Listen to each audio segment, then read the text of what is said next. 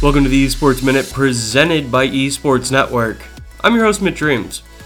Today's story is League of Legends developer Riot Games launching a collegiate body to handle League of Legends esports. This is a big step for the future of collegiate esports. With the NCAA staying out of esports for the time being, they opened up the pathway for other governing bodies to step in. That is exactly what Riot is doing with this new organization. The Riot Scholastic Association of America, or RSAA, is designed to make competitive League of Legends a long-term presence on college campuses, and pave the way for formalized esports programs at a variety of colleges. The advisory board for the RSAA contains some of the leading names in collegiate esports.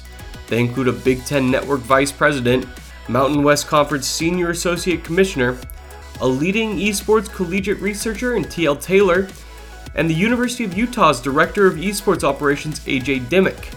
The final member of the advisory board is UC Irvine's Mark Deppie, who came on the Esports Network podcast just last week.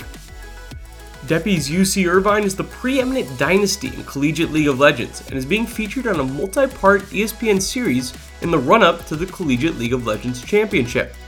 That championship begins on Thursday, May 22nd, and features big-name colleges like Michigan State, Columbia, North Carolina State, and Illinois among the 8 teams competing.